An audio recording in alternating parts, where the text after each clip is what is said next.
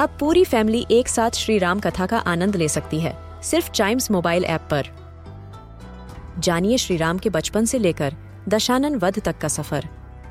सरल रामायण, घर के सभी सदस्यों के लिए। आज ही डाउनलोड करें चाइम्स मोबाइल ऐप एप्पल या गूगल प्ले स्टोर से।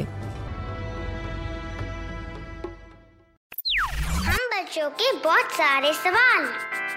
क्या है उनके जवाब? कभी सोचा है?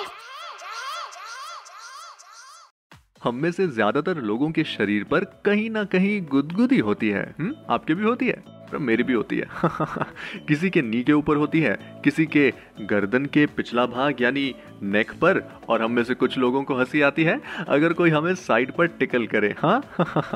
लेकिन some people are so ticklish that वो हंसना शुरू कर देते हैं even before they are touched लेकिन कभी आपने सोचा है कि जब भी हम खुद अपने हाथों से गुदगुदाते हैं तो हमें गुदगुदी क्यों नहीं होती हाँ? चलिए, आज कभी सोचा है कि इस एपिसोड में हम यही जानेंगे कि ऐसा क्यों होता है? सो so बेसिकली हमारा ब्रेन इंटरनल मैसेज को इग्नोर करता है।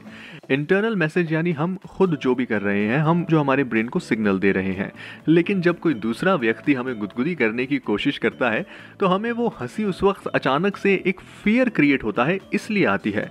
और जब हम खुद अपने आप को गुदगुदाते हैं तो हमें किसी भी प्रकार का फियर नहीं रहता और ब्रेन को मालूम होता है कि ये तो हमारा ही हाथ है, इसीलिए हमें हँसी नहीं आती। और अपने आप को गुदगुदाते समय दिमाग के जिस हिस्से के कारण हँसी नहीं आती उसे सेरेबिलम कहते हैं। ये दिमाग के पिछले हिस्से में होता है और सेरेबिलम दिमाग का वो हिस्सा है जो हमारे फ़िज़िकल मूवमेंट्स में एक बहुत इंपॉर्टेंट रोल प्ले करता है। हम्म सो so, आसान भाषा में हमें गुदगुदी इसलिए नहीं होती because cerebellum can distinguish expected sensations from unexpected sensations yes फ़िलहाल आज के पॉडकास्ट में इतना ही।